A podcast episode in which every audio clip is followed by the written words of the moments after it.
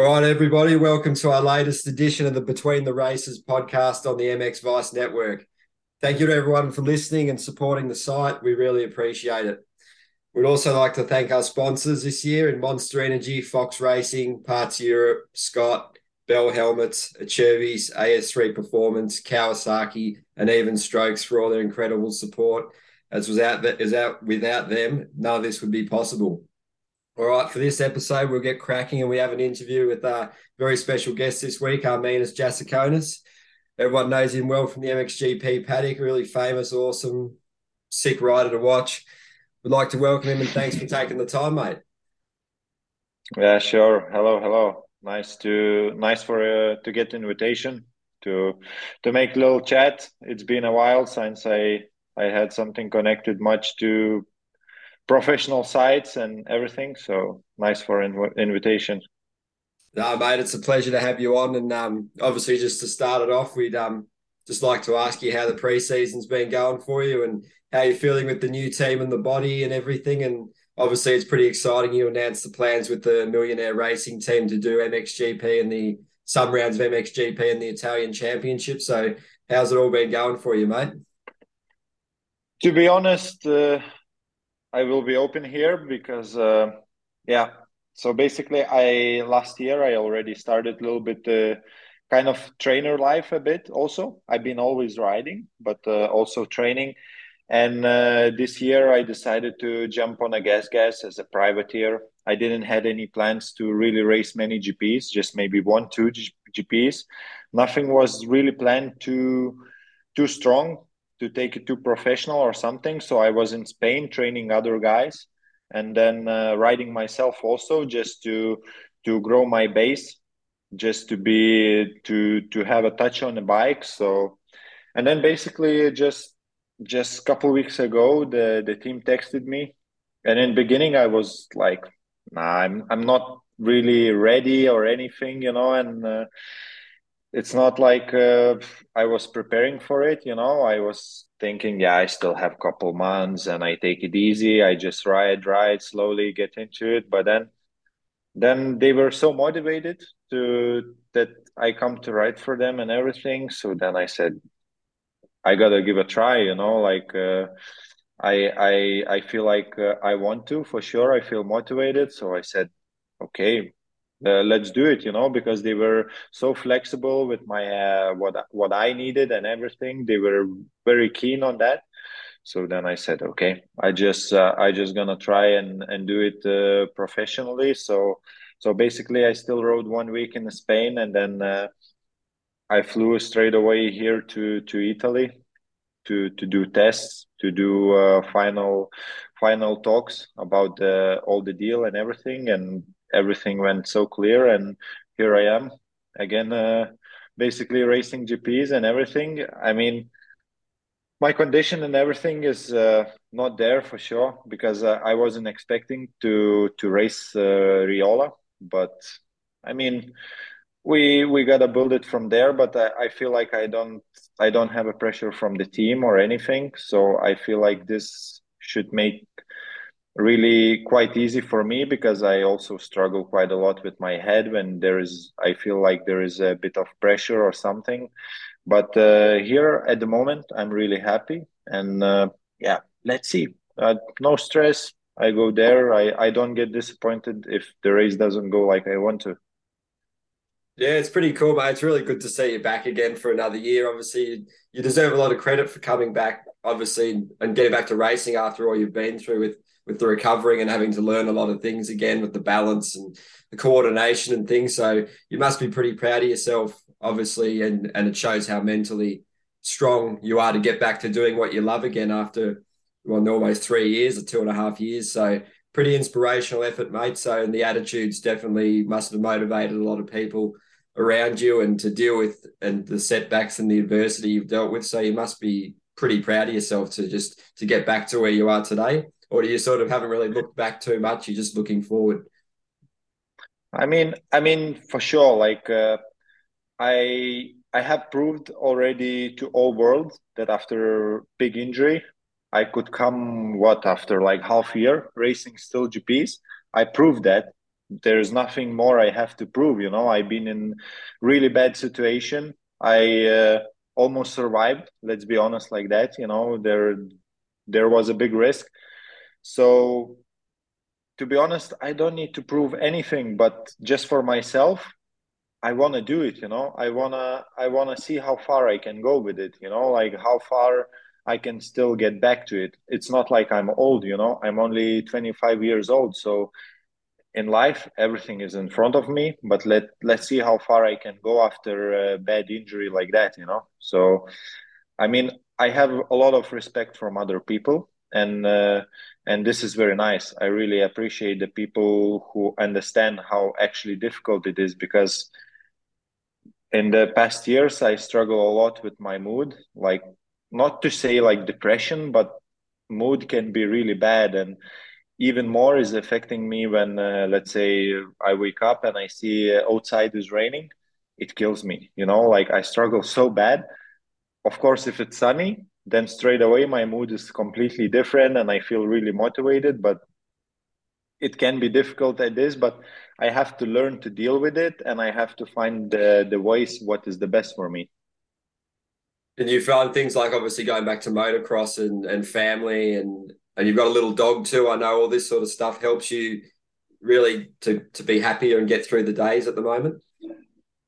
Yeah, for sure. Like I haven't been in Lithuania at home for already like 2.5 months.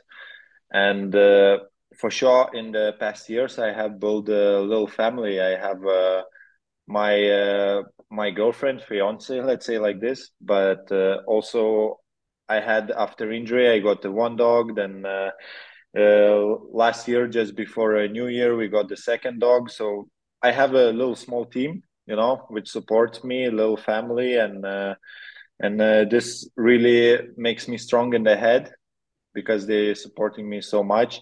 And this is really nice. This is something what I also need because I'm quite the closed person, you know, so sometimes it can be very hard for me to deal myself all the problems.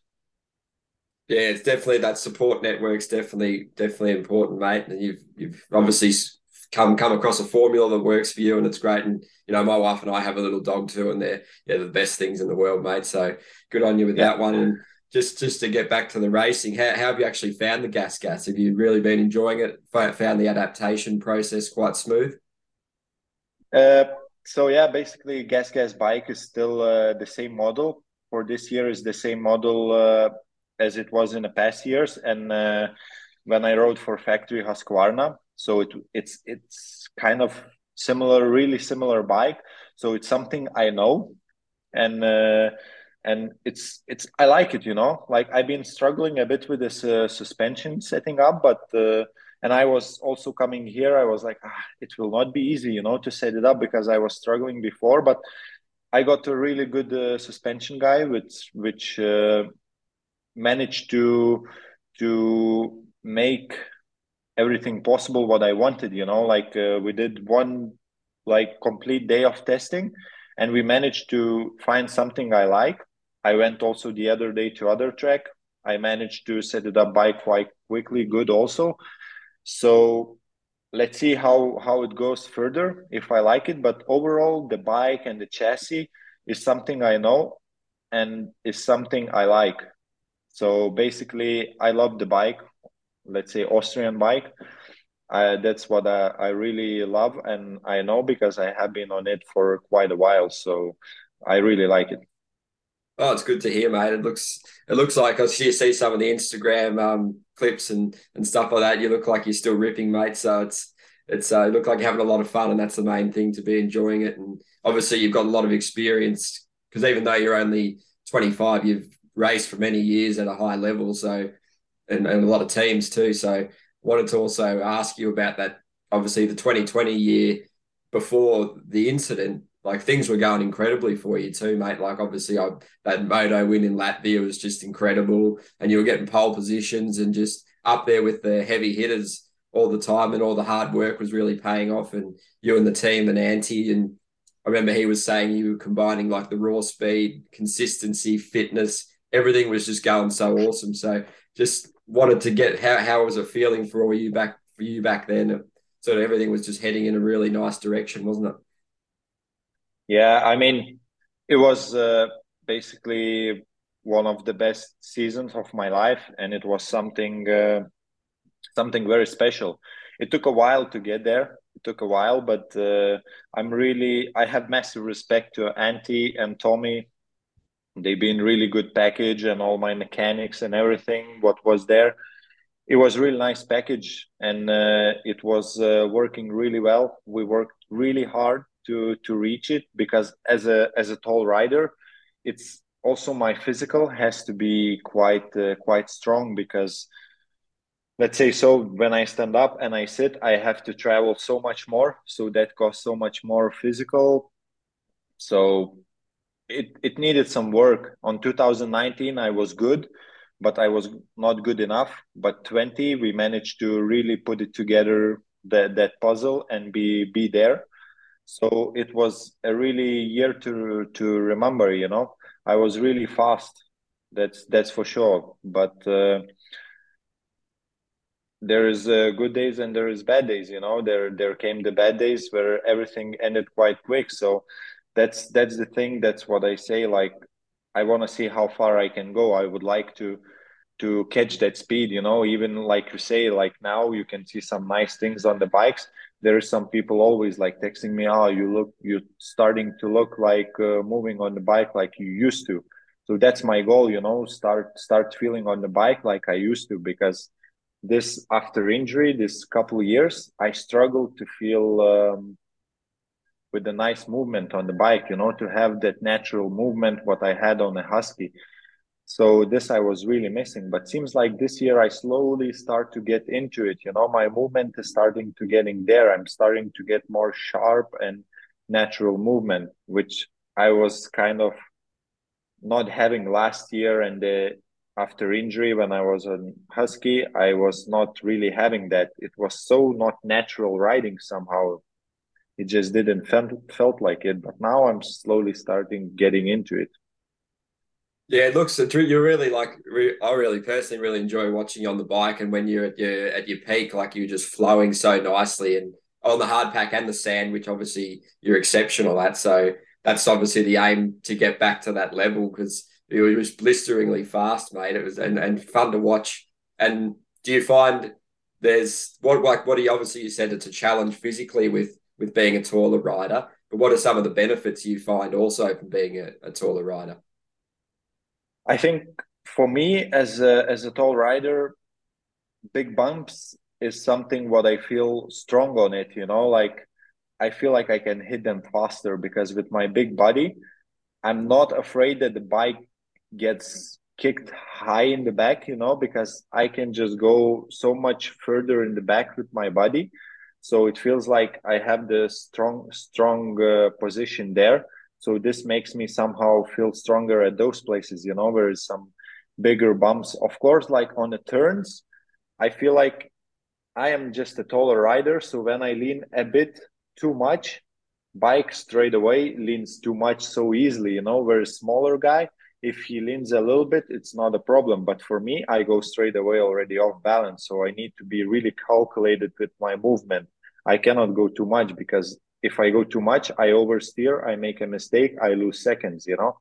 So this is a bit give and take, you know. So when people asking me, yeah, is being tall is better or being small is better, there's give and take, you know, 50-50. Yeah, and it's also like sometimes with the movements, and especially you being so good in the sand, wanted to sort of get your insight into how you became such a good sand rider. Obviously, you lived in Europe for many years, but was there anything as a child or just growing up where you lived was particularly lent itself to those tracks, or just training or hard work, and just a combination of everything?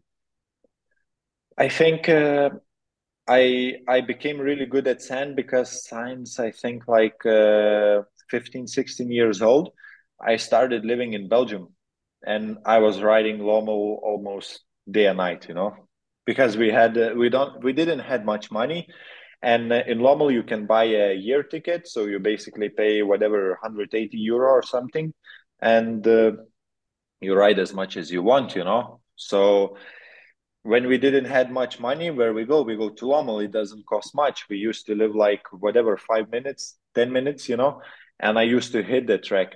And I think those years built me up quite well for a sand, you know. I learned it. I rode on bad conditions, on good conditions, everywhere. And this gave me, I think, a lot. It gave me a lot. And that's where it came that I was quite fast on a sand, but I struggled also quite bad on a hard pack because I was most of the time riding just sand tracks. But then when I came to factory Suzuki, that's when we little bit balanced everything. You know, we started riding also more hard pack tracks, and this is where I learned also hard pack skills. So I think those years gave me a lot of learning, and that's where my raw speed came. Yeah, it's pretty interesting. So by the end of it, obviously, by the time you went to Husqvarna, you were a pretty complete package. And what sort of the tracks would you say were your favourite on the circuit, which you'll be heading back to some of them maybe this year, but obviously Lommel and Kegums are up there. But did you have any particular other favourites, whether sand or hard pack or whatever? I would say Riola would be also one of the favourites. But the problem is it's coming too quick, you know. It's a couple weeks and I'm not ready, you know. For sure, I'm not ready, but I will give my best and let's see how it goes. But otherwise, Arnhem is also another sand track. It's quite special track, but it's also a really nice track. And for sure, that's the thing. Like, I will not go to Kegums. It's quite my home GP, but the team is not going there. And I already have so much races because I have to do GP and I have to do Italian Championship. And then I also have deal that I go racing Lithuanian Championship.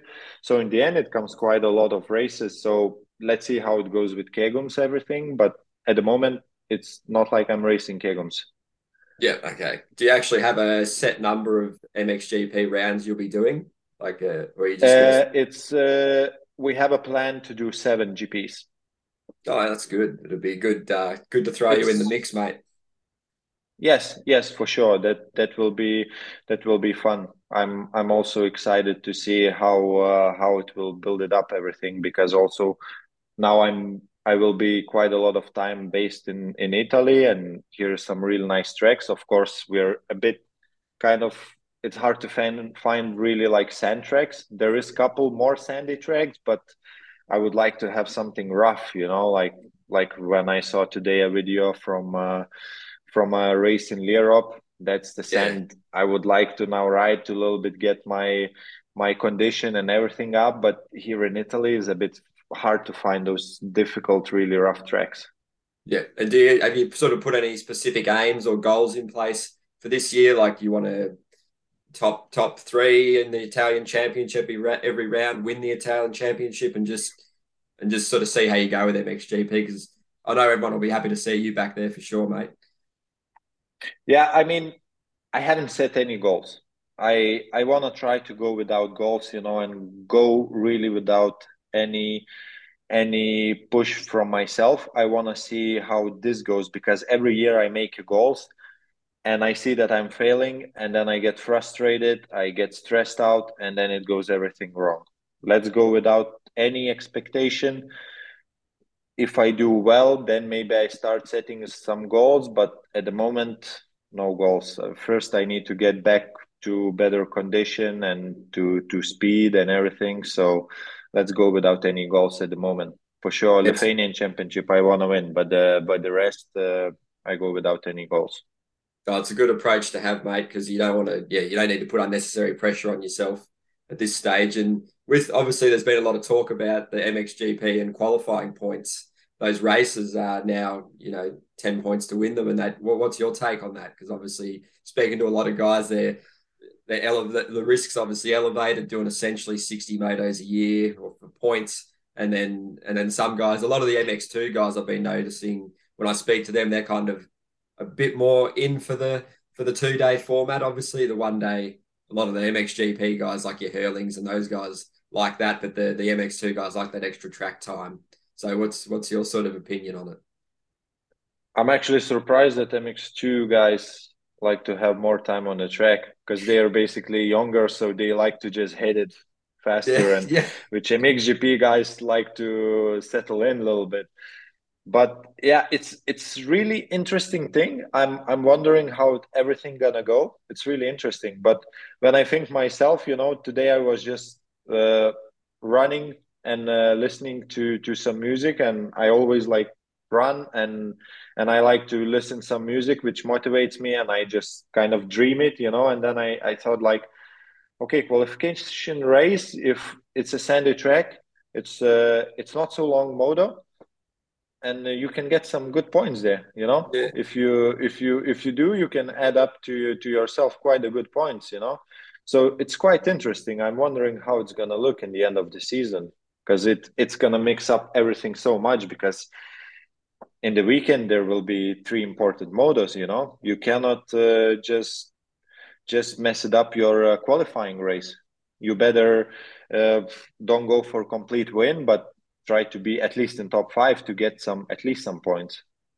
Yeah, it's going to be interesting, because I think we had Lorenzo Resta on a podcast, and I think he said he worked out the points if they'd done it last year, and Iago would have actually won MX2. I think he found out, like, Geiser would have obviously won MXGP, but yeah, obviously it's a hypothetical, but it's interesting for sure. It'll throw in a few things into the mix. Yeah, but the thing is, like, of course, it's interesting to count the previous years, but now all riders, they will settle themselves completely different, because they will know that this is important. Qualifying race is also very important, which before was like, it's not really bad. Okay, I will mess it up, you know, I will start from bad place, but it's not like you really destroy everything, you know, you don't throw your weekend away, but which now it will be risky, you know, to win overall of the weekend. It will count on it, you know, like already Saturday will be a big decision maker, you know. So it's very special. It's interesting to see, like, it's hard to even, for me, imagine this, but very interesting. Yeah, and obviously you probably have followed the racing pretty closely in recent years, and do you have sort of any tip, any preview, predictions or something for the MXGP and MX2? Because you probably trained with a fair few of these guys and seen them riding. Are you someone like a Seewer or Renault are going to be pretty awesome in MXGP while Hurlings gets up to speed? What are your sort of thoughts on it? Should be a good year. Yes, for sure. Like Yamaha group, they're strong for sure. Like also I hear the new bike is really good. So I think Yamaha riders will be strong. That's for sure. Jeffrey, for sure, he will be strong. He's always strong, you know. Okay, the preseason race, he's not like in Halfstone I was following. He was not really there, you know. But I know when GP comes, he will make it work. Normally, he always makes it work. So I don't think this is going to be any another year. Maybe the first GPs he will take more easy just to get into it. But otherwise, I think he will be as strong as everybody. And I don't know, it's very hard. Like, okay, Tim is out, but otherwise there is really many riders which can be there. It's really hard to even see who's really gonna go for it. Yeah, it's so hard, because you've obviously got like those three Yamaha guys, and then you've got Prado and Guadagnini and Evans and Fevre and Jonas, who you obviously know very well, and Bogers, and even like you start to stack them up, and it's the top 10 starts to look quite difficult to get into, and that's with Watson, Lapino. Sure. It's even class. Even the previous years it was something to get in the top 10. It's a good result when you're in top 10 already. This year it's even coming more, and of course, there's so many riders, and the level is growing, you know. Every year it feels like the level is just growing. So it's going to be really stacked. It's really interesting to see Argentina, how there goes. But I'm sure Argentina will not be something which you will see like, this will be so strong. Everybody, I think, takes still quite calm at the beginning, because the season is long. The first race doesn't make any decision, you know. Everybody is just settling in, checking how their bikes are, you know. Like, it's not like they go and go for a complete win. So that's for sure not like that. Yeah, and even obviously I've just been even mentioned like Ferrato and Brent Van Donnick, like they're going to be very good as well this year. And it's, like Jeffrey said after he spoke to our guys at Hawkston, yeah, he said especially with Geiser out, you can see it's, there's definitely no need to be pushing the limit from the start because it's, essentially almost 60 races and that kind of thing. But I was going to say, I thought of a question with you with the MX2 age rule. Obviously, they want to make that MXGP class like the absolute pinnacle. That's why all these riders, it's just so good. There's so many elite guys in it as probably partially a consequence of the age rule. Are you a fan of it or are you against it? Or I suppose even in your position, you could have, if you're in America per se, you could have just slotted back onto a 250, probably not really what you would want to do with your size, but it sort of throws up a few different questions. And obviously in America, you got, Christian Craig and the Martin guys. Obviously, Craig's on 450, but the Martin's is a long time in the 250. So it's a tough one, isn't it? It's a balance. It'd be good to get your opinion on it. Yeah, to be honest, on this, I'm quite neutral because I was made for 450, Yeah. I was riding 450 already since I was 14, 15. I was already training with 450. So some guys, 250 is the bike to go. Like you mentioned, Martin, he's 250 guy, he loves it. I'm very neutral on this situation because for somebody it works 250 and for somebody 450. So I would say it's 50-50, yeah. It depends. It's I don't have too much opinion on this situation. Yeah. It's a good situation to be in for you, obviously being bigger, and you've sort of got no choice but to ride a 450. Yeah, it's just easy choice. I love 250. Yeah. To be honest, on Husqvarna, I always used to ask to have for practice 250. I love to ride it, but I know I'm too heavy. I need a rocket engine there to be really on top in the racing, But otherwise, for practicing, I love that bike. It's so easy to handle, and you just go wide open everywhere. It's really nice, but for racing, I need to go big bike.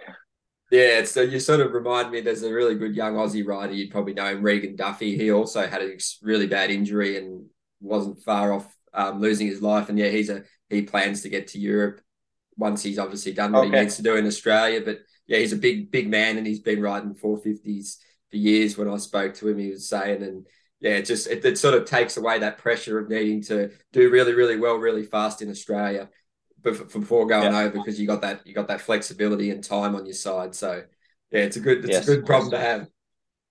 Yeah, for sure. Yeah, and I wanted to quickly get your insights into the Motocross of Nations, your experiences there, and just how different it is from a GP, and how amazing the atmosphere is from your perspective.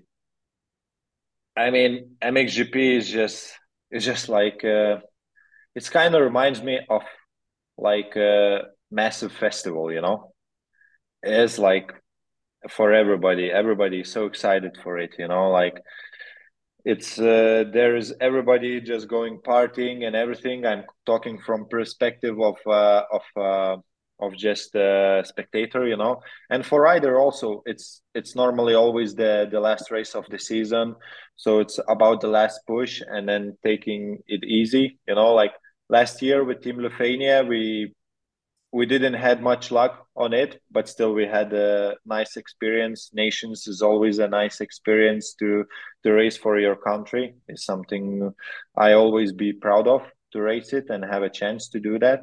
And of course, last year, I had a bad luck in qualifying race. In first lap, I was passing quite a lot of riders, and then I jumped Lorocco's leap.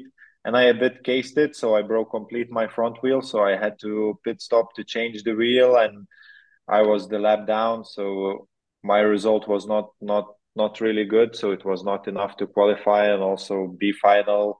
We had quite a bad luck, but it is like it is, anyways. But Nations is always a nice race. I'm always happy to see that race perform so well, and so many spectators, everybody cheers for their own country, is something is really nice to go and watch it, not only race it. I always dreamed myself to going to nations, not to race it, but go as a spectator, you know, because the motocross community, they're like, to be honest, quite friendly. If you compare with let's say football or something, it's quite a friendly community, and I just always wanted to go and watch what's going on, you know, like it's really nice. But I always be fan of nations.